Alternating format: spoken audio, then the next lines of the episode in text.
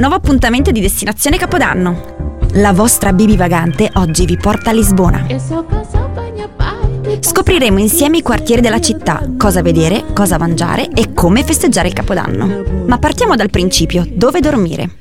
Chi è disposto a pagare un po' di più può scegliere una camera in una posada, dimore di grande valore storico che sono state adattate ad hotel. Per chi invece preferisce qualcosa di più tipico, ci sono le pensao, pensioni a gestione familiare molto confortevoli e accoglienti. Lisbona è suddivisa in quartieri che potrete facilmente raggiungere usando il tram. La linea turistica è la 28, mi raccomando, come in tutte le grandi città bisogna fare attenzione ai borseggiatori. Altri mezzi caratteristici sono le funicolari e gli ascensori che vi portano su e giù per i colli. Il cuore della città è il quartiere Baixa, il quartiere della Speranza, completamente distrutto dal terremoto del 1755.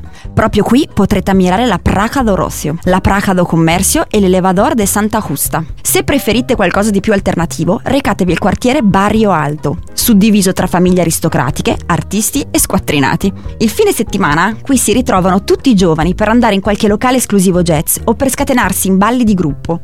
Ultime dritte per una completa guida turistica, il quartiere Ciado, il quartiere Belem, ricco di giardini colorati e monumenti, e il caotico inafferrabile quartiere Alfama. Durante questo lungo percorso, fermatevi in qualche tasca, dalle modeste caffetterie a gustare la gastronomia portoghese, baccalao, formaggi di capra, olive nere e prosciutto affumicato e a fine pasto un buon bicchiere di porto.